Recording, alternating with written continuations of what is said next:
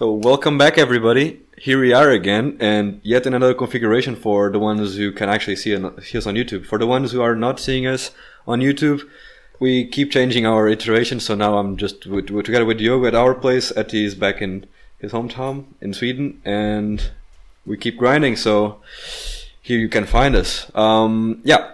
Today we want to talk about something that kind of blew my mind last week. I was just randomly browsing the internet and uh, I found something very interesting that I got a chance to share with my two fellows here, and we would like to discuss it. Would you have any like previous remarks before I actually start, or just like to say hello to everybody? No, I, I, actually get yeah. I like to say hello to everybody, and the first thing that comes to my mind is how not only blew your mind, but like when you also suggested the topic for us to talk about it, we actually thought you had like written a typo. Um, maybe Etty can just give it a deeper dive into that. What about you, Etty? Want to say hello to the hello to the folks? What's up, everyone? No, I think it's just an interesting topic in general. So, just waiting for you to present it duly and get into it, really. Yeah, the, the presentation I'll try to make it as clean as possible because we actually can yeah, Wash will show you a video and just very short. Uh, but the reason why I got so interested in this, and you already read it in the title, I'm going to start by talking about the concept of underpopulation. And yes, you heard me right, under, not overpopulation, was because I was listening to a TED talk, just a one-on-one talk between Elon Musk and an interview. And I'm sorry that I know, do not know the interviewer's name now. I didn't do my homework in that sense. Um, but yeah, there's a very short excerpt where Elon Musk just says, I'm very worried about underpopulation and I'm trying to set an example just by having seven kids, but it's better if I, I just show you the video as well to Diogo and Etty and we, we go from there. So let's go.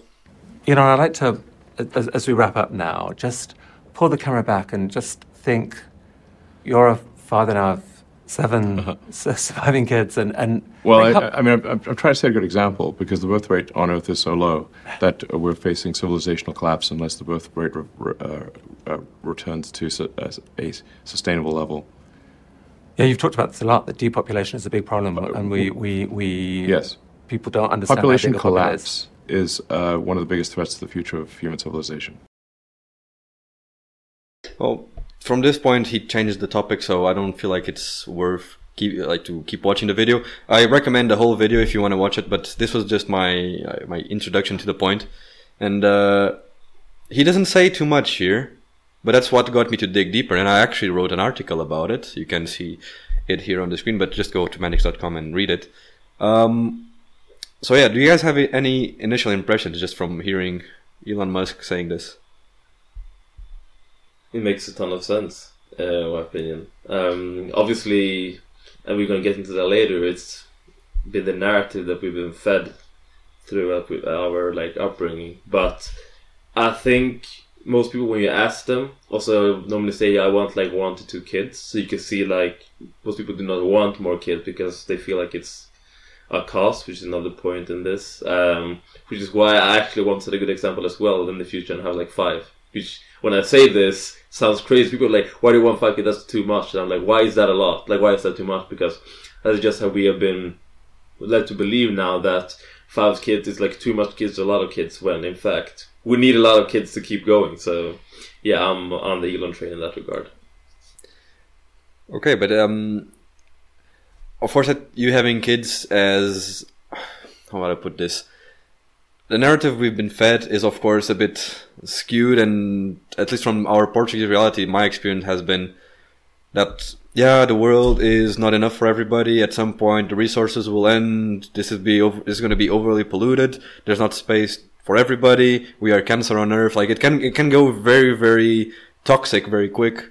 Uh, just mean, by being, does, I would say, self-deprecating as a species. We just say we're bad and yeah, we know we're bad, but that, because with your own point that we're like polluting the world, and this is why I just it just came to my mind now. This is why we had the Avengers and Thanos basically wiping out half of the world because we were overpopulating, and we would like that makes actually kind of sense because we didn't have enough resources, and half of the uh, world needed to go. So it's like even in that regard, in terms of the movies we've been watching, it's been the same narrative of overpopulation. So just had that thought, but yeah, carry on.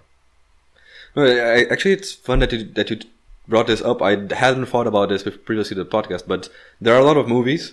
I cannot name them all by name now, but where the concept is you have an anti-hero, and anti-hero is always the guy that's trying to save the world through the most like messed up way, and usually the messed up way is to kill a lot of people because we are overpopulated. So this is also fed to us in some ways during like subliminal messages or these uh, um, inferred messages from movies. So I think it's also a very Western message. I'm not sure. I cannot speak for people in other cultural environments, but from the Western point of view, also it adds up with the graphs I'm, i, I want to show you and I want to share with everybody. And this is actually for the people that are listening to us in any podcast platform. I would invite you to come to the YouTube channel now because we're going to show some graphs and it would be nice if you could follow along with at least the images. Um, I'll also try to put the links for these charts in the in the podcast itself, but it's better if you can follow along. Uh, regardless, my point is Elon Musk got me curious, so I dug deeper, and now I want also your opinion on a couple of things. Um, but before I go into that, I was I was just a bit shocked by this counter, um, let's say counter idea, and I also found it on Jordan Peterson, for instance. We do love talking about him, um, but he's also one of the advocates that we are in like going down the way of uh, population collapse but I don't I didn't actually find that many people that we could respect as entrepreneurs or businessmen that are actually advocating for this idea. Most people don't really care for it. Why do you think? Yeah, I think it's just like so such a distant. Uh, it is distant. Like when you see when you look at the charts, like you only see the repercussions of it in like 50 years from now. Um, and we do still have the feeling that there's a lot of people uh, on this earth because I do believe also that we have older people getting older and they remain as people are still being born and as kids are still being born. And I think the death rate at this point, I don't know if it's higher or lower than the birth rate, but I would say it's been aiding to the fact that we have all this problem of overpopulation in the sense that we just see the population just growing and growing and growing around the world. And I think it's the imbalance that there is between westernized societies where you see that the birth rate is actually coming down, but the death rate is also becoming at a much slower. It's, it's, it's, just being at a slower at a slower pace as people just live longer. And then you have usually underdeveloped countries with a lot of kids, which are contributing to the um, average of the world being still high and actually being maybe at all time highs. But if we pass the peak or not, as we're probably going to see next in the charts, that's the question that we still have to answer. Um, but I also think it's important to, for us to think not only of underpopulation in the sense that we are having a birth rate that's lower than what we used to have, I need. I, I also like to think if um, the way that we live right now um, in westernized countries, if everybody lived like us, I do think that could be a problem for civilization if um, there were uh, seven billion people or eight billion people living like us. Uh, in the sense that I would love everybody to live like that, but I don't know if there is uh, actually enough resources or enough space for everybody to live like that. So that's also a matter that I think it should be addressed on this podcast we, we should. And I also would like to know your opinion on this uh, after I make a small comment, Eddie. Uh, my, my comment would be in this podcast that I, or in this TED talk that I heard from Elon, he says, yeah, um, resources on Earth, energy wise, or of course, that physical resources like um, the ones we extract from it, oil, whatever, usually have an end. But energy wise, which is also a big problem in being sustainable, he says, yeah, we are on a very good technological way for us to be solar and mostly wind like uh, powered. Maybe nuclear. He's also an advocate for nuclear power. Um, like in the next decades, and then we have solved the problem of energy. But then we still have the resource problem, which can also be solved through science advancements. Um, but in, that sense, he believes that the biggest problem is not that does not lie with the technological challenge or the technical challenge.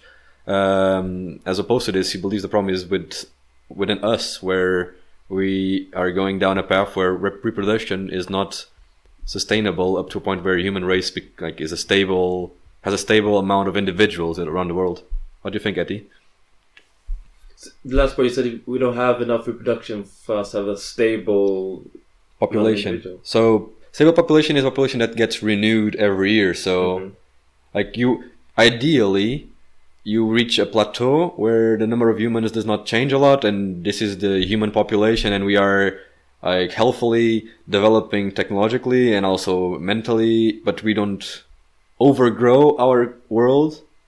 Also, we don't get to a point where we, we commit, uh, I would say, suicide, population suicide. Mhm. Um, yes, Self genocide. self genocide. It's it's an interesting concept, and uh, Jordan Peterson had talked about this on a video where he says, where he said that he had seen a professor saying like, uh, "Stop having kids." Maybe I'm paraphrasing a bit and not to correct him, but he he saw a professor saying, "Don't have kids. You are killing the world. Like they don't they won't have a pretty future." And he was very, at least he seemed very, um, let's say, irritated by this idea, by this concept that the professor was impinging this into the students, and he basically raised raised his hand and got and went against his professor, and then the other professor was butthurt. But um, it doesn't seem like everybody is in, in, on the same boat. And the narrative that we are going to uh, our own demi- produce our own demise through overusage of everything is still prevalent. So everything, everybody says like, we're gonna we're gonna kill ourselves by doing too much, and So yeah, I I say we're gonna do too little. Yeah, I think it's now a good time maybe to look at the charts then, because then you get a better idea. Okay, just as a small introduction for everybody, the, we're not going to try and make this all about uh, charts because I think it's not comfortable for everybody. But we're just going to lo- look at the world. Japan is a very fam- famous case, so I'm also going to take a look at Japan, uh, and then I would like to look at U.S., Europe, and China, and we're just going to look at how the population is going to evolve, how the age distribution is going to evolve, the fertility rate, which in essence for everybody that's listening or viewing us is the number of kids on average that a woman has. So the population population renewal would be ideally two. If it's lower, population is going to decline. If it's higher, population is going to grow. Easy. Assuming she only has one husband, yeah. Yeah. And uh, so basically, each couple produces two kids.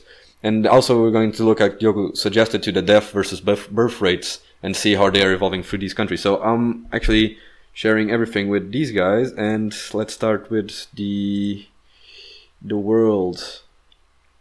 This is world would be here. So let's look at population first. We can clearly see, and I'm not going to dwell on it, that Oh, the world tendency would be to reach a plateau at 11 billion people around 2100. So less than 80 years from now, we will reach a plateau as a world. Damn, will I ever be alive at 2100? Well, you would be 102. And Yes, you would be 102. Do you believe Damn. you gonna have healthy habits till then? I don't want to be 100. Um, but yeah, this is just uh, a point. This is shown. Then you also have, as I said, uh, the chart for for age distribution, and we can also see here the population by broad age groups. And there's a plateau also for the working force, 25 to 64. Uh, youth is uh, now almost reaching a plateau and then declining, and old ages, so 65 and plus, are going is going to raise constantly. Like now it's raising, but it's going to keep going up. Um, which is expected. Then I come here to total fertility, which is currently above two, and this is mainly due to African countries which have very high fertility rates. So each woman, for instance, in Nigeria has um, an average of seven kids, which is quite a lot. Um, and you can also see here the annual or the average annual number of births and deaths, which are converging to a point where it matches a plateau. So it's if they match births and deaths, births and deaths, the world's population is going to plateau. That's ex- to be expected. Um, but yeah, this is the world tendency. What then got me curious was let's let's look at Japan because it's a very known case. Japan has reached its peak and is going down. Look at the population. Uh, Japan is expected to go back to the population that they had in 1950 at around 2075, something like this. So in 50 years, Japan is going to be like it was 70 years ago, which is ridiculous. Um, also, you can also see the age groups in Japan. Currently, we in the, the workforce we already passed the peak of of people being in the workforce, and there is a growth in people of age that's gonna decline a bit. But in Japan, it doesn't look good, as you can see by these charts. And I don't, don't want to dwell too much on it because we have a lot of charts to process and then try to get get our point um, across. But yeah, then you have the um, fertility rate here in Japan is below two, as it would be expected. So the population is declining. It is compatible with the the population curve we saw. And then we also have what they call here the average annual number of births and deaths, and deaths are already higher than births, and this is not going to change. So, so always, in Japan, people are going to die more than people are going to be born, Just which a is worrisome. caveat, caveat there. Doesn't Japan, this is quite horrible, but don't they have a reasonably high suicide rate as well? They also have a reasonably high suicide rate, and I'm also we can discuss this later in greater depth, but I think it's a lot to do with culture and a lot to do with how technological advancements have pushed people apart. Yeah. Um, but we can we can get, get a bit in, a bit into more detail later. I just want to quickly go through the, all the graphs and then take some conclusions from it. So this is Japan. This is the most known case, I would say, at least in the Western countries. But then let's look at uh, our own Western society, at least Europe as we know it. You look at this chart of population, and it's no better. We are at we are currently at the peak of population Europe is going to see, according to UN predictions. So this all of these charts are coming from um, the UN, United Nations. So if you call it fake news, it's your problem, I guess. It's, these statistics have been collected uh, by specialists, and I don't know. Census are you can fake them, but what's the point? Um, my point here is we are at the top peak of European population, and if we look at this chart at 2100, we'll be at the same level as we were in 19 in the 60s, which is ridiculous. Um, also, age groups you can also see it here. So youth is I mean, I don't. Can I just say something? I, I don't mean. I don't mean to uh, to interrupt, but I think I don't know if it's ridiculous or not. I think it's we need to find the the average population that suits the Earth. And as I I've, I've been actually seeing it more or less. So like on the world, this was uh, definitely definitely like definitely like an, um, a reality. And, and in Japan, it was almost, even though there was a small disparity between death and, and birth rates. But I think as long as we see ourselves in 2075 with the, that's that's the, the, the metric that most that mo- that's more important to me when the birth and death rates are more or less aligned. When this happens, then we're going to reach the plateau of population that's that's healthy. I would say. But the thing is, it doesn't happen. So, it- so for my opinion, just to finish, I, I don't think that uh, looking at Europe and saying that yeah we're going to be below 740 million, uh, we're going back to 1950 levels, that could be a good thing or a bad thing. I don't think it's necessarily a bad thing. That's the only thing I'm saying. I like I like where you're taking this. My my point is the plateau as a world is achieved by a decline in Europe, Western societies, at least in this point or in this uh, view, and a raise in the countries where now they are most underdeveloped. So I would say India, um, Africa. The fertility rates there are quite high. So population is going to still going up, still be going up there. The thing is offset by the population going down in every other country where the fertility rate is below two. That is if you believe that they'll never going to be developed. Hmm? That is only if you believe that they're never going to be developed. Well, I do hope that in the next decades they become more developed and then they also so will reach a plateau. But the thing is, the tendency currently is this. So if Europe is reaching it now at the point where these countries are developed, then maybe they get into the same tendency. And yes, then, and then it happens the same that happened also with Europe, where it was developing, so the population just grew a- a lot, and then it went down. So, but they have to go through the same process that we had to go, but a, a few years later, a Yeah, few it- uh, hundred years later. Uh, so you're, you're saying that in general, after 2100, when these countries eventually become developed, the tendency will be for the world population to disappear. No, because then the, the Europe. That's what I was saying. That what, what matters to me is that the birth and the death rate is more or less stagnant. So it, when I looked at the world one, it was it was implicit like in 2075 or some shit or some or something like that.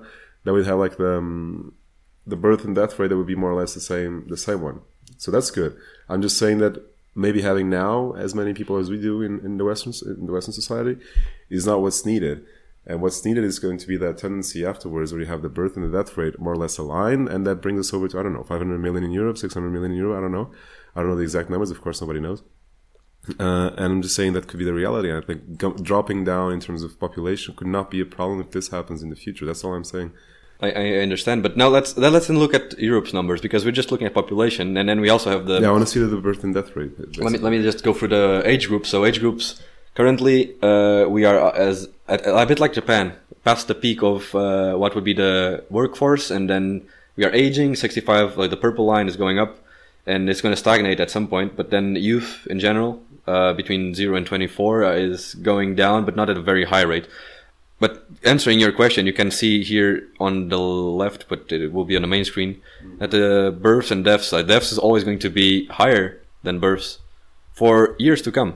So it's it's a declining population for sure. And this is why it reaches a plateau as a world because it doesn't stop growing in Africa. It's just going to grow, or Africa or any other country that has a very high fertility rate. It's just going to curb itself a bit because now it's a bit over over the, the top. And, and in general, that's what balances These out. births are going down like crazy. The births are going down like crazy, yeah. And this is, of course, a prediction, and you can see this um, uh, conf- confidence interval here. That's quite big for births and quite narrow for deaths, because I guess it's easier to predict deaths than births. And births, I would argue, are culturally related. We can discuss this in a bit. But yeah, let's let's go through this. Also, fertility below two, the line of two. You have the in green here the um, the world fertility rate, which we already had seen, and then Europe is already below two. It is expected to grow a bit, but not enough to renew population. Um, yeah, then let's go to the last two countries. China. China is a country that nobody, uh, everybody thinks it's overpopulated, but they also reached a plateau. Currently, you can see you can see it here. Even if in the best case scenario, their population is not going to go even higher than this, so they're expected to go down. You can also see it even more strong than Japan. That the workforce in Japan is declining a lot. Sure. Yeah, and and uh, like in Japan, in Japan, sorry, China. In China, the workforce is declining a lot, or expected to decline a lot. The old, the old people, so plus sixty five, are raising, but they're going to find a plateau, and uh, in general, population is going to decline. That's that's the predictions from the UN right now. You can also see the average births and uh, birth rates and de- uh, yeah, births and deaths here. Yo, look at that birth like confidence interval. Yeah, because China doesn't have a lot of informa- information that's posted out there, so this is always estimations. And of course, that if you don't have so much good data, you're going to have uh, more uncertainty, and that's why you have such a big difference. But still, there's a very wide possibility for births and deaths to be very offset from each other. And in general, China here you can see that their current fertility rate, number of kids per woman, I, I'll say it again, is below two, never going or never going to exceed two according predictions. Well, we have the optimistic ones which say like up to 20 by 2027 it might like optimistically go above, but let's see. It depends on their policies. But it's Finally. self-inflicted. It's self-inflicted, yes. Yeah, because they put this. Yeah, I mean, I know if I insult China, I might get cancelled, but um, they were the ones that put their policy that restricted childbirth, which has led to this. So it's basically their own fault. It is, but at the same at the same time, they're trying to change it. As I wrote in my article, and as you can see online, they had the one-child policy so famously inserted in China, uh, like in 1980, around 1980. Since then, 2016, they said, "Wait, this is dumb. Uh, we need to upgrade this." And they said, like, our maximum limit is now two kids, and that didn't work. So now the maximum kids are, are free. The thing is, it's so ingrained into their culture that it's still, I would say, maybe not expected for people to have more than one. Like you, you've been told for 40 years you can only have one. Now try and change that. Yeah. Like, just let's just go through the last charts because it's this is a very interesting one that goes against my uh, own tendency, or at least what I thought would be a tendency for the U.S. The U.S. population growth is expected to continue, but but let me just really quickly go to the fertility chart. Um, it's below two. So my guess is immigration. Because the US is still the land of opportunity, at least in our terms. Yeah, but it's so difficult to get into the US right now. man, but still everybody tries to go there. You always have the American dream, and it's a land of But it opportunity. is really hard to get a green card and to work there. Well, I, I don't see anything else justifying this because you can see here also from the population uh, by age groups, workforce is going to continue growing. A, a, old people is going to continue growing, and kids are also going to continue growing. But this is not supported by their fertility rate, which means that these people need to come from somebody from somewhere else. Mm-hmm. Yeah. Like, they, they, that they cannot generate sense. people out of, of thin air It if they sense. have if they have less than two kids per woman. Yeah. Because even though it's hard to get the visa, people it doesn't make people less inclined to apply for a visa. People might still get declined, but people still want to go there. So and it still take a high number. But do they? high The, number of the question though is if they if they count for these demo- demographics. I, I would say it should count for these demographics because at some point you can apply to be a citizen, Yeah. and and then you become American population. Yeah, but that's relying on the fa- on, on on becoming part of the American population. Yeah, but you can also have data on that. I don't know. I see just such a big gap and, and so many so many people being added to the um, to the whole United States United States of America to the population spectrum that I don't think it can only come from those specific cases. I don't know. Maybe I would like to brainstorm because if you look just at the fertility rate, they are it's not enough for them to It is, it's their super weird, their weird. population. That's why you need to think about other ways population would still grow. But I love the death and, and birth rate. Ah, sorry. I'll, I'll show you death and birth rates. I love it. That's how it should be. Yeah, birth. Yeah, in, in the US they are they are matching at least, but the uncertainty here is also quite high. If you can see, for at least for births, it's very high. Um, Which is interesting because that kind of goes against. I don't think the US would have any problem sharing their data with us. I, I guess this is if I within my own logic also to, to do with immigration because So it's, how it's many people immigrate to the US every year? yeah that's a that's a cool chart you could you could pull up. You can also see maybe the immigration rates. Uh, I, I'm gonna try.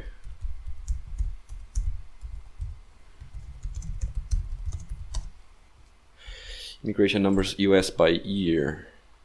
So it's been growing steadily since 1980. I would just love love to see a chart to show you guys. There wasn't there a chart, a chart at the beginning of this uh, page. I Is that was I saw a chart. Yes, let me just go. Population growth rates with and without migration. But the growth rate is still above zero. So, Without migration. oh, but, but basically, with migration, population growth is double for the U.S. With migration, without migration, it's half. So it's it kind of makes a bit of sense. Well, I, I would not like to dwell too long on it. Of course, it's interesting to assess, and I'll just leave this as homework for you guys, um, That's and also for us. Yeah, We- that's we- it. I think we should focus more on the maybe the reasons that we see for this happening, or what could be the potential solutions for it. Yeah, let me just quickly reset the camera before it shuts down because I need to learn from my past mistakes. Good. Then I can actually charge my computer as well, which is on the lifeline. Okay, hopefully what I did will not lead to the camera going down on us. Um, going out on us, I mean. Going down would be a bit weirder. Um, okay, so that was a bit of a delayed reaction. I was just like looking at some stuff, and then I was like processing what you said. Going down on us. I love that we're still recording Etty, and for whoever is on our our YouTube channel, you just got a very privileged view of Etty do You're you- welcome. you because Etty was carrying his computer around. where, where he's recording from doesn't matter. Um, okay, so we'll look at the numbers. Um, I didn't show most of the information to you guys before. You, of course, you read my article, but now I would like to start and discuss potential problems. Uh, Let, let's brainstorm. What do you think are potential problems that are causing, at least in Europe, everything to to just go down? In terms of like population wise, Yeah, I, I, I see from the charts that Europe is going down the Jap- Japanese road, like with a bit of years in delay. But it, it, the tendency is the same: it's population to sink. no, yes, of course you can see that because um, before that, like in the 1950s, 1960s, everybody everybody would stay home with the kids, like especially the women. Uh, so it was common for people to have two to three kids, uh, no worries. I mean, usually the generation of our parents, they always have brothers and sisters. There are almost no single kids. As when when we look at our peers and our friends, I know a lot of single kids, a lot of like not single kids, like in the sense like um, only child. My question is uh, why? Of course, that, that's what you see. That's a fact. What? Why? Why? No, I was telling this? you because people used to stay at home, especially moms used to stay at home, so they have to, they have time to take care of the kids, and many of the times also having more kids would mean more time that they have to dedicate at home. And now it's just seen as a as an obstacle to the career. So women having a kid, only one, is already a really big problem to their own careers, and they think that maybe um, having one is enough uh, because they satisfy the, the need of, of living some descendancy. Uh, but in the end, they just don't care about the, the, the birth rates that are going down. And of course, they also don't want to risk their, their careers, and I think they want to put it in, in, in the first place um, as it's also legitimate that they put it. Um, but maybe we should just advise and let's first discuss the problems and then go to the solutions. What about you, Eddie? What problems do you see? They got tricked. Everybody got tricked. Oh, they tricked y'all. They tricked y'all into believing that a career would be more fulfilling than having ki- children, which is the most beautiful thing in the world. It's like absolute ri- ridiculous to believe that I'm not going to have kids because I'm going to focus on my career. What Yeah. what career is going to care about you when you're like 70 years old, when you don't have your grandchildren's love around you? It's absolutely ridiculous. I think people get tricked into thinking that those type of things are more it's not materialistic, but it's just a title. It's going to be more fulfilling in your life. Um, and the feminist feminist wave has a big part to play in that, but it's also about the financializing part as well. So I think that is, is a big reason for that. Okay, so we need we need to pick what you just told a bit apart because you just mentioned a couple of uh, big topics. Mhm. Let- Let's talk about feminism 1st and I don't mean to be rude. I'm just I'm not saying that feminism is a problem. I'm just saying that the empowerment of women also brings along with it its many um, good sides, a couple of downsides, and I've, it, it's like Diogo was saying, if career is now in, in on the table as a very interesting choice, then a kid is obviously, and especially for women who need to carry them around for nine months, and then also be a very important part of this child's life during young years. Not that the father is not, but still, uh, you get my point. Uh, it's um, an obstacle for a career, or at least a challenge if you want to grow your career. Yeah, no, no, absolutely. Of course, it plays a big part in as an obstacle because obviously, as you are then um, off work with your child, it leaves people, other people, the chance to grow. But I, I just think it's ridiculous to think that that will play a part. For me, being the mother is the most beautiful thing you can be. And um, obviously, as you said, the feminist way has led people want to work um, instead. But what I what I don't like, because the fundamental of it, was very important terms of women's rights. What I don't like is it has led to people shaming other women for wanting to have to stay and have children. So some women don't want to, let's say, work their whole life and pursue an aggressive career, um, as mostly men do, and sac- sacrifice a lot to reach the pinnacle. Um, but in that, that has led people not liking women that want to do that as well and like aggressively push them to pursue a career, which is not wrong, but there should be a balance to it. But I think people should be encouraged more to have kids instead of just being encouraged to pursue careers because we could care less about that at the end of the day. That's not the thing that matters in life, in my opinion. Well, but I would I would counter sorry, Diogo. Uh, that that's easy for you to say as a man because usually, and this is a fact. Usually, the career of the father is not so affected when you have a kid as the career of the mother That's my point. because, and the career of the mother usually stagnates. They, Yeah. There's for most women there's not as it's not easy to find a balance between all of that motherly attention that you want to give to your child and focusing on your work enough that you can get promotions that involve as well. So Mhm. your time is not infinite. You need to divide it amongst both things, or even more things if you have hobbies, and you also need to pay attention to your husband at some point. Um, so I think women have it harder. Of course, there's no doubt women have it harder because in terms of a career. That's that's I would never dispute. But thinking that it will be worth sacrificing kids in total for a career is what people they've been telling people for a long time, and that, in my in my opinion, is wrong because it's not to be like one thing over the other. You should still be encouraged to have kids. It should be a better way to incentivize people to still have kids without it being a detriment to their careers. I don't know how it works with like motherly laws in other countries, but it's very favorable here in Sweden when it comes to that. So it doesn't it's not too much of a detriment. I think, and of course, every country does not have this opportunity as we have over here. Um, so that plays a big part. But it's also of the cost of like thinking that kids are a cost as well. Um, and that comes to the other point, which is the financialization part of the kids. That's saying I don't want to have kids because they're too expensive. Um, there has it has never been something that people like thought about thought about before. If you want to have kids, you had them and you made it work. But now, because people are so focused on the money and their careers, they're seeing the kids as a burden, which is, in my opinion, is messed up. Any thoughts on this, Diogo? I'm trying to think uh, because I, I've talked about this a lot in my in my previous articles. Like I've I grew up with a lot of uh, not powerful but empowered women, um, and I see their example. And I don't want to I don't want to say this, and I don't want I don't want to mean it badly in a bad way. And I do believe women have it harder, but I think if you're committed enough, then you can have anything everything. Well, I could just look at my sister, and she's a badass lawyer and has three kids, and everything's going well. She's going up in her career like crazy. There's no stopping her. So I mean, of course, it's harder. Not saying otherwise, but I think it's also a matter of perspective and a matter of grind. If you really want to be able to dedicate yourself to a job twenty four seven and also be a mother, a really good, a really good one, there is a way. It's it's just going to take a toll on you, on your body, on your um, psycho- psychology. I don't know it's gonna be it's gonna be harder definitely definitely. You have to pay attention to, to different spheres at the whole time. And um, that's gonna take a toll on you of course. It's not gonna be easy. And of course staying at home.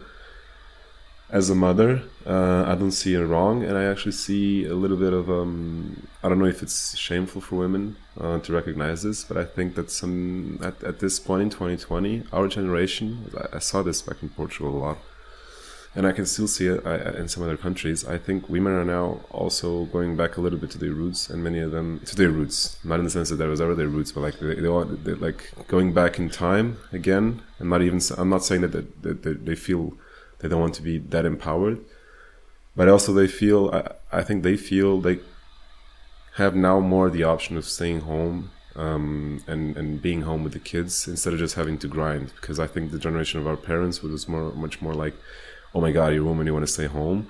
What are you doing? Because we just got the, the opportunity of coming out and doing our stuff and being free women. Uh, so no, nobody would do it, and and I think now there's we've so we've we've passed the peak of uh, all the feminism. I'd say like uh, becoming really really really good in their careers and, and etc. To get now to a point where women feel they have the the freedom to choose when to stay home, and I don't think they should be shamed for it. No, for sure not. But that that's very interesting that you mention it because if, even if that's the tendency, data shows that population is still going to go down. So that's not even if it's the tendency now, it's not enough. And uh, this Yeah, then we could trace it back to other problems, of course. But I think the um, the tendency um, we could also see from the graphs that the birth rate it was actually supposedly in almost all those charts that showed this, the birth rate was actually going up, even though it was a slower pace and many times below two, it was going up. That it, well, I think we, we, we passed the, the valley of it. well, but we're certainly not doing enough in any way. Even if it goes up, it's not enough to be sustainable. Yeah, it's a very delicate.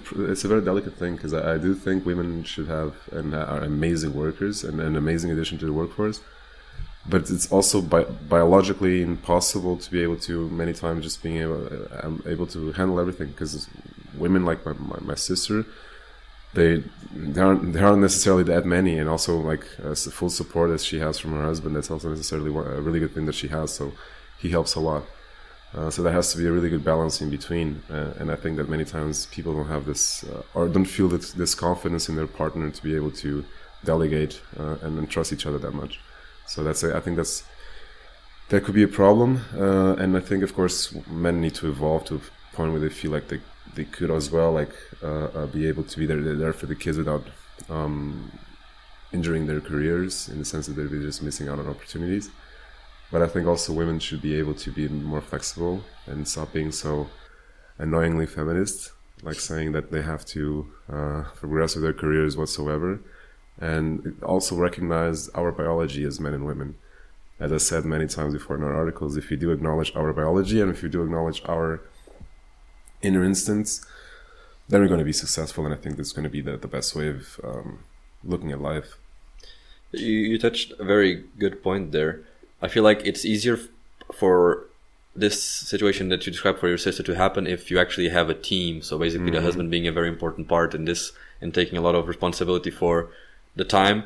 Uh, but it's yeah, I, I would just like to leave it as a problem because if, even even if you have people like your sister, which are very dynamic and are able to keep free kids, still be a lawyer and be rising in their careers because they have a supportive husband. This is not the reality for most, and this is what's leading up to the downfall. And I would also like to bring another point to the discussion, which is, I think, through all the technological developments that we've had in the past decades, people are just growing apart, and it's more difficult for people to actually relate. Uh, I'm I don't have a chart now, and I'm I don't really make Yeah, that's- I don't, I really want to get it now because I it's it's going to be a tangent, but I from my own intuition, I feel like there are less and less couples that actually go to a point where they eventually get married and have kids. Like relationships are still a normal thing, but people find it harder to either commit or whenever they actually have a relationship, they don't have kids because it's against like convenience of career and kids are a financial burden. So you're saying Yeah. that there's less relationship. There are less relationships right now than there were before, maybe. I, I would say that from my perspective and li- having lived in Germany and in Portugal and having talked to po- people from many cultures, I and also we can make an, I can make a contrast with people from South America having been there. It's I find it way harder to initiate something relationship related in Europe than in other country because it's way simpler in South America than in Europe. In Europe, you always have like your yourself being stuck in the matrix, as we talked about. You So you're basically just saying like cold calling people, just being able to make conversation, Yeah. not missing out on opportunities, going out, Yeah, not staying home. precisely. Like the extreme of this is Japan. Suicide rates are. I, I don't know Japan personally. You've been there, but uh, I also don't know if it was enough to actually know their culture to that point. But I remember going techno- to technology separates people a lot, and also the Yeah. pressure from work. So they It grew does, to a point where relating to everybody else is so I intimidating. always say that. I always say that. It's true. it's so intimidating to relate to everybody else and you feel you find yourself in such a pressure cooker that at, at some point so killing yourself might seem to, like the best option because you're not meeting the honor standards for what would be normal for you to do at work or uh, your parents are expecting you to have a wife or uh, some kids and you don't meet that I think because you Japanese cannot relate culture is a really particular one, so I don't think we can relate to that one specifically. yeah it's a bit harder for me as well It's really difficult. It's really different. So, um, also in terms of relationships, it is true that they've become really apart. I mean, they have even bots nowadays to just pretend that they have girlfriends, and I think that's kind of worrying.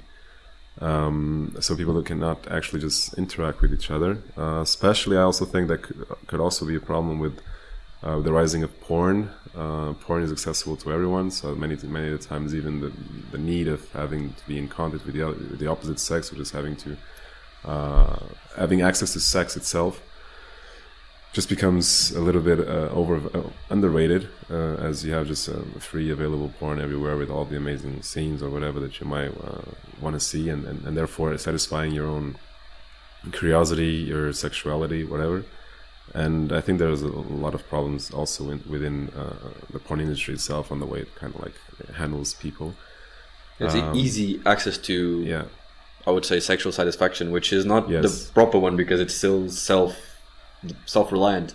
You don't have a, Exactly. you don't have a partner. You're just yourself, and you have some incentive. yeah yeah that could be a really big feature No, I think it's also the reason you mentioned the South America part and other, um, yeah, societies in general. And I think one of the main things there's the um, Europe, for instance, is more individualistic, whereas other countries are more family oriented, and it got they're all intertwined in a bit, in my opinion, because I feel like here people are more encouraged. Oh, wait until you're like 29 to 32 and get your kids. Um, but you're at your most fertile when you're like as a woman and when you're around 23 etc so it might be that also people are waiting up to a certain age to get into the deep relationships. And they might even not might even be as fertile as the ones were and they struggle also more with getting kids as well when they actually decide to try because they've been focusing on let's say the career for the first I don't know what people finish university let's say around 23 24 years old.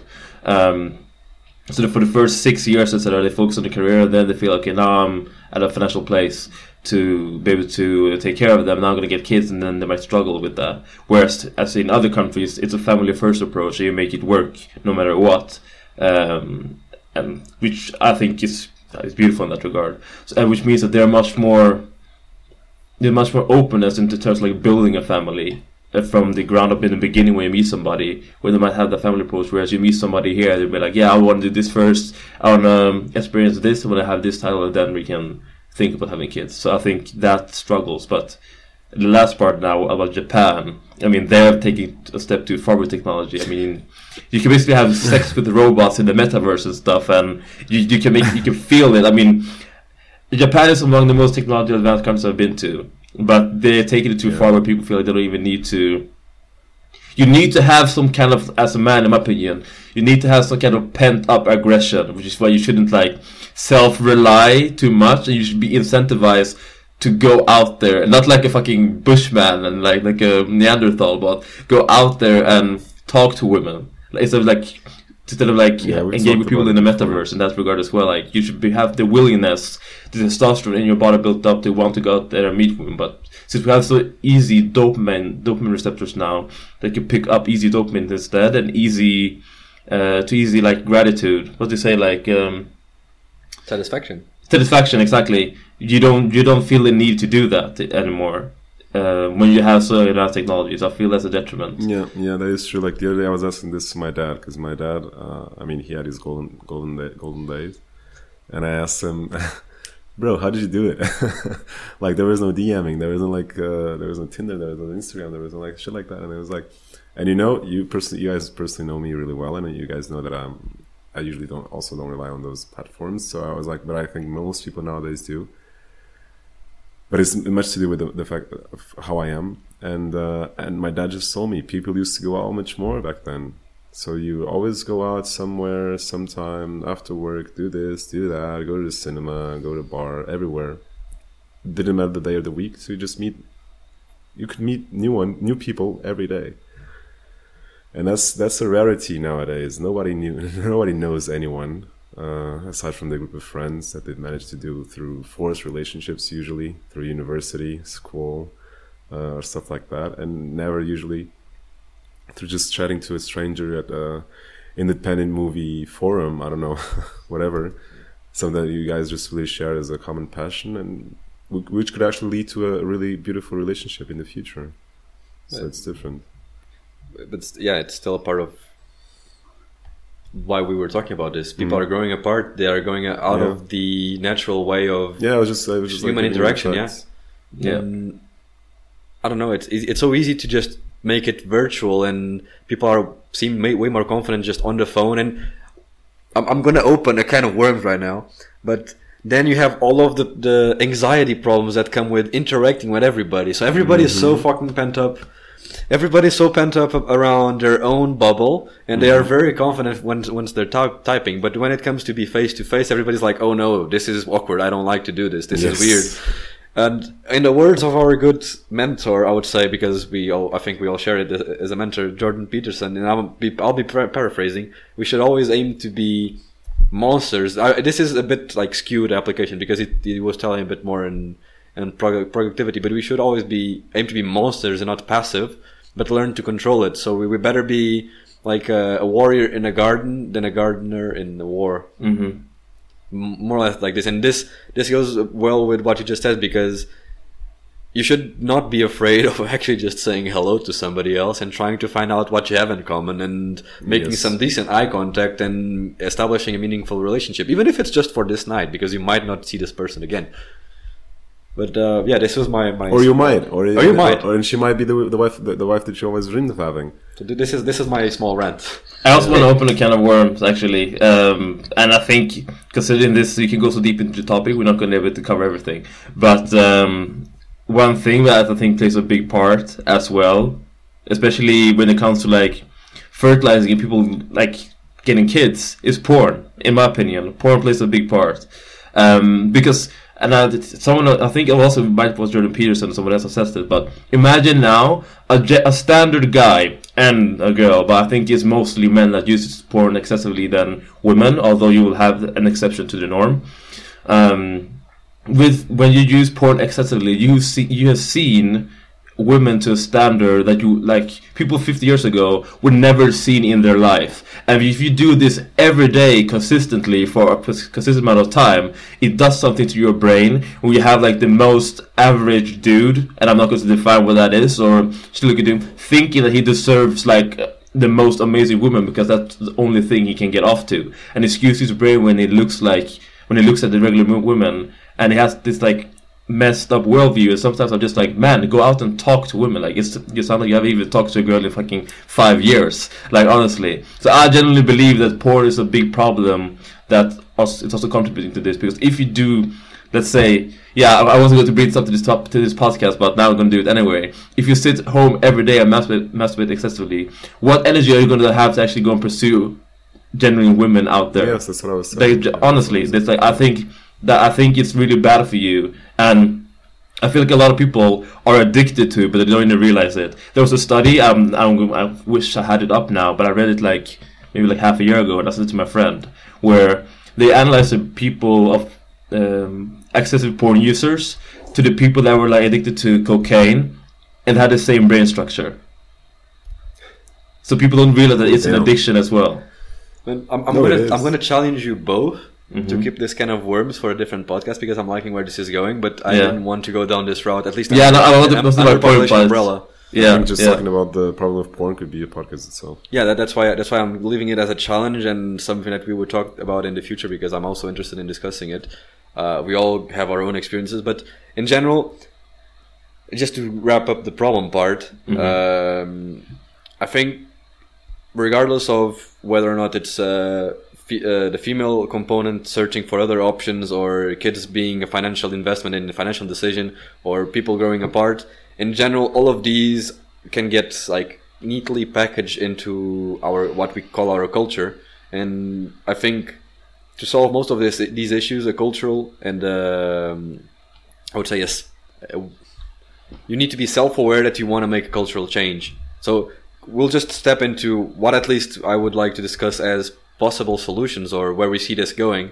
Um, but you, Eddie, know better than me and Diogo. But I think in Scandina- Scandinavian, Finland, and so the Nordic countries of Europe, children are supported from very young age. And even if you go to school like it's very normal for them to be independent earlier and you receive money to go to school. Yeah. this is something that at least in portugal is unheard of. And we're like what the fuck is this? Like uh, we we don't know what this is. This is a privilege that you guys have. And still if you go and search for scandinavian countries and finland their uh, fertility rate number of kids per, wo- per women are lower than two so it's not the full solution but it helps because it's higher than portugal for instance the number of Yeah. kids they have No, no, no, but it's completely right, and it's like I feel it also really helps people that comes to the country. I mean, to be honest, my parents were immigrants, although they worked here and stuff, but uh, and they studied here and stuff. But like we, so we were four children, and also school is completely free, so there's no cost. What it means is that you, in my opinion, you cannot blame the financial part when you have kids in Sweden because we have so much help for it. Although it depends on how your living standard, of course. But what it means is that school is free, and every parent's well, this was it was this when I was a kid. It's probably it's even more now, probably. But they got a little bit over 100 euros per month per kid, subsidy by the government. So every person, every parent got this, no matter your income or whatever. Um, as well. And then this type of money goes to the kid from the age of 16 to his account. So you don't basically need to ask your parents for an allowance because most kids, if you get food at home, you get food in school, etc. You don't need much more than 100 euros per month like to spend on fun stuff at 16 years of age, just that in case you're an excessive shopper or whatever. Um, so that was really helpful. But also when it comes to like the work part, um, also, you have maternity leave. I guess you have that in most countries, but we have paternity leave as well. I don't know what to what extent. So what normally happens is that the mom would be home with um, the child for I don't know how long it is, but and then the dad will take over, which helps because it helps the mom to get back into work earlier as well, and then the dad can take the well-earned break as well. So we already have a lot of incentives to help people to um, that might struggle with the financing and organizing the mom and dad part to incentivize them to actually continue doing that. But as you said, it doesn't it hasn't helped completely. But I think it helps really it really helps people that might not be as um, financially successful as others because it shouldn't it doesn't really matter how poor you are as a kid, you will always be fine.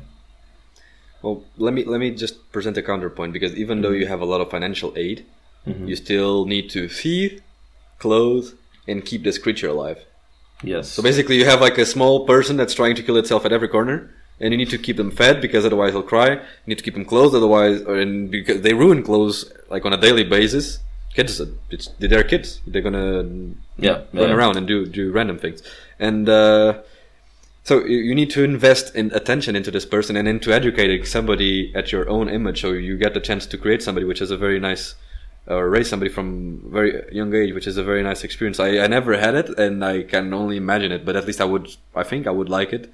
Um, easier for me to say because I don't actually have to carry them, them around for nine months. But um, at the end of the day, it's also financial because you need to feed them, and food already for a third or a fourth person per month. At least if it was here in Germany, I would assume between 250 350 euro uh, per week or saying per month. Per month. Okay, good. Yeah, just uh, as a, like a, I'm gonna give this as like a reference. Maybe it's a bit, it's a bit above or below, but it's in this ballpark. Um, then you need to close this this guy. And kids, they grow very fast. So between I, I would say like zero years of age and they're 16 years of age, they're growing, and you need to new buy new shoes, buy new sweatshirts, and this is a, a high cost at the end of the day because you need to renew their wardrobe very very often. And then, of course, that maybe a school in Sweden is free. In Germany, it's also free, from what I know. Um, but you also have s- s- costs around school. Then this kid's gonna have hobbies because you want them to be the best version of himself. So you're probably gonna put them into music school or s- any type of sport, and that's gonna incur in some cost. And he's gonna have medical bills or because they break their arm at some point. Of course, at insurance in Germany. Medical, no problem in Sweden. That I was just put there. No problem. In the US, it would be Yeah, yeah but let's not go into that. But in Sweden, that's Yeah, like you don't not have to worry about medicals at all. In Sweden, yeah, exactly. But, But just basically, my add point there. is, oh, go it's on. not- Portugal sorry. is the same. Portugal is the same, yeah. But uh, my my point being, of course, 100 euros helps, and uh, of course, it always helps. And having money for you to study is also very good. Uh, it's better than Portugal, and it, it shows in the fertility rate. Uh, but still, it's a decision that people need to make because at the, at the end of the day, you're bringing somebody new to the world, Mhm. and it was maybe simpler back in the day. It was just you, you're having kids, and it's not that complicated. And you just it's part of your life. It's expected. Now it's just career is what's expected, and kids is like a side quest.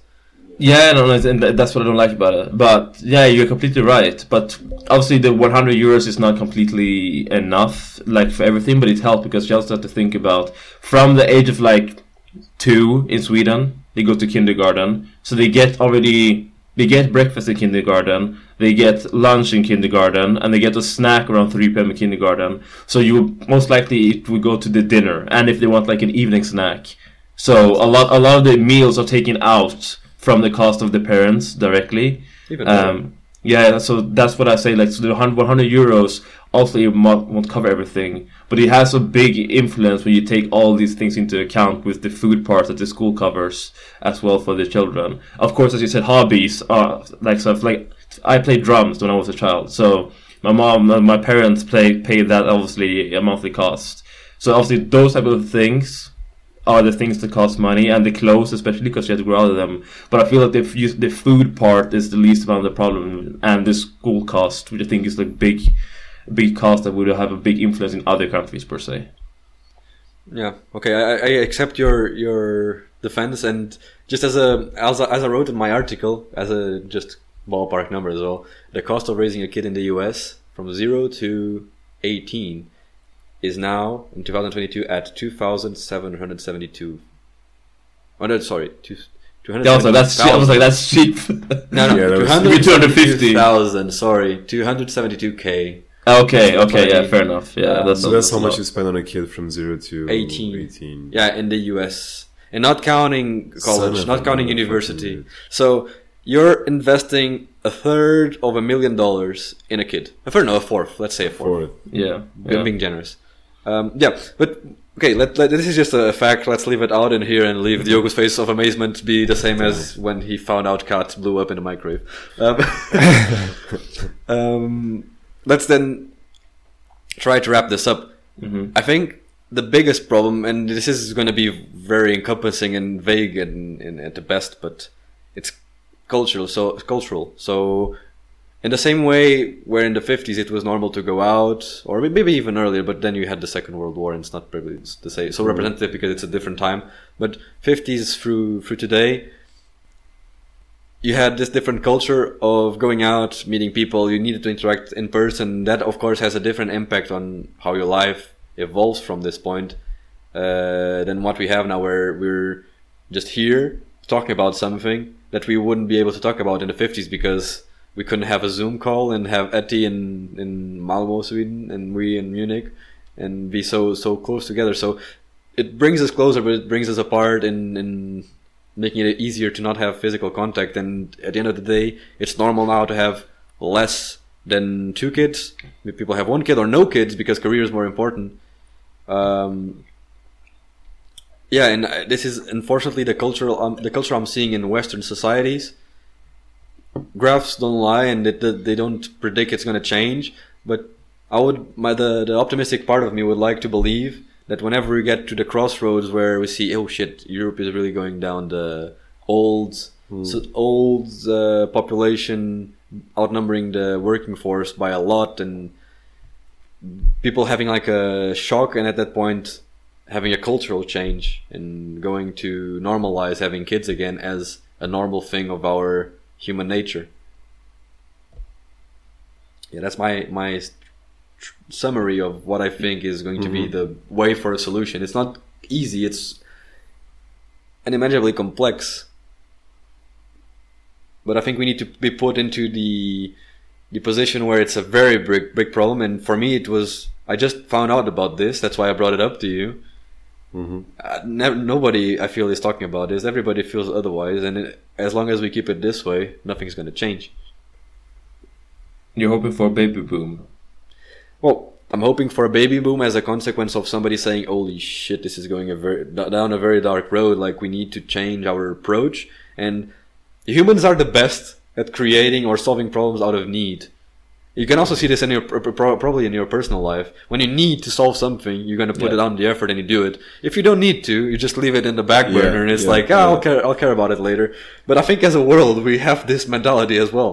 So environmental problems, now we're caring about them. Yeah, we're naturally In the lazy. 50s, like you will see a very big cloud of smoke and feel like, ah, this is probably not good, but they wouldn't care. Agreed. So it's uh, out of need.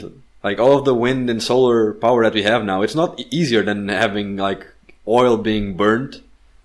I wonder. I wonder Conceptually, what- it's easier, but yeah, I wonder what the effects would be if if porn was banned. It's a nice, nice conversation. Let's leave it for a next podcast, though. Not in the sense of that. I, I think people would just like start searching for partners much more avidly. Imagine, imagine you didn't have so much easiness to communicate with people. You would need to have meetings in person, so you'd like probably just call someone up and say, "Let's meet at this cafe," and just hit it up. Yeah. But yeah, do you guys have any closing remarks? Because at least from my point, I, I've said everything I wanted to say. No, I think you said what you, uh, you think you wrapped it up nicely, and uh, it is time to wrap up anyway from that perspective. So, no, I think I hope for baby boom as well. People just um, humping each other and uh, hoping for better times. That's, that sounded humping each very wrong. Hump season. Pump season. Let's go, boys. Hump day. Well, I'm we're gonna leave it here then. Um, as always, thank you a guys for watching, from listening to us. Just interact with us as as you find fit, and leave us some reactions because we Please do. appreciate it. And Counterpoints, counter perspectives, counter arguments, always welcome. challenges. So yeah, from my side, I'm signing off. See you next time. Bye. Deuces.